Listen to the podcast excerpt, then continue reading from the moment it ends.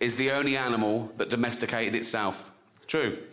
Just wandered into civilization about ten thousand years ago and went, meow, feed me, right?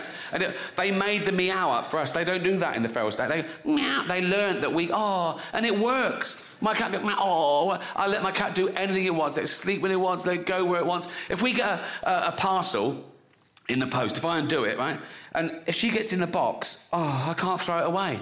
Right? Uh, we've got about seventeen all over the uh, mansion.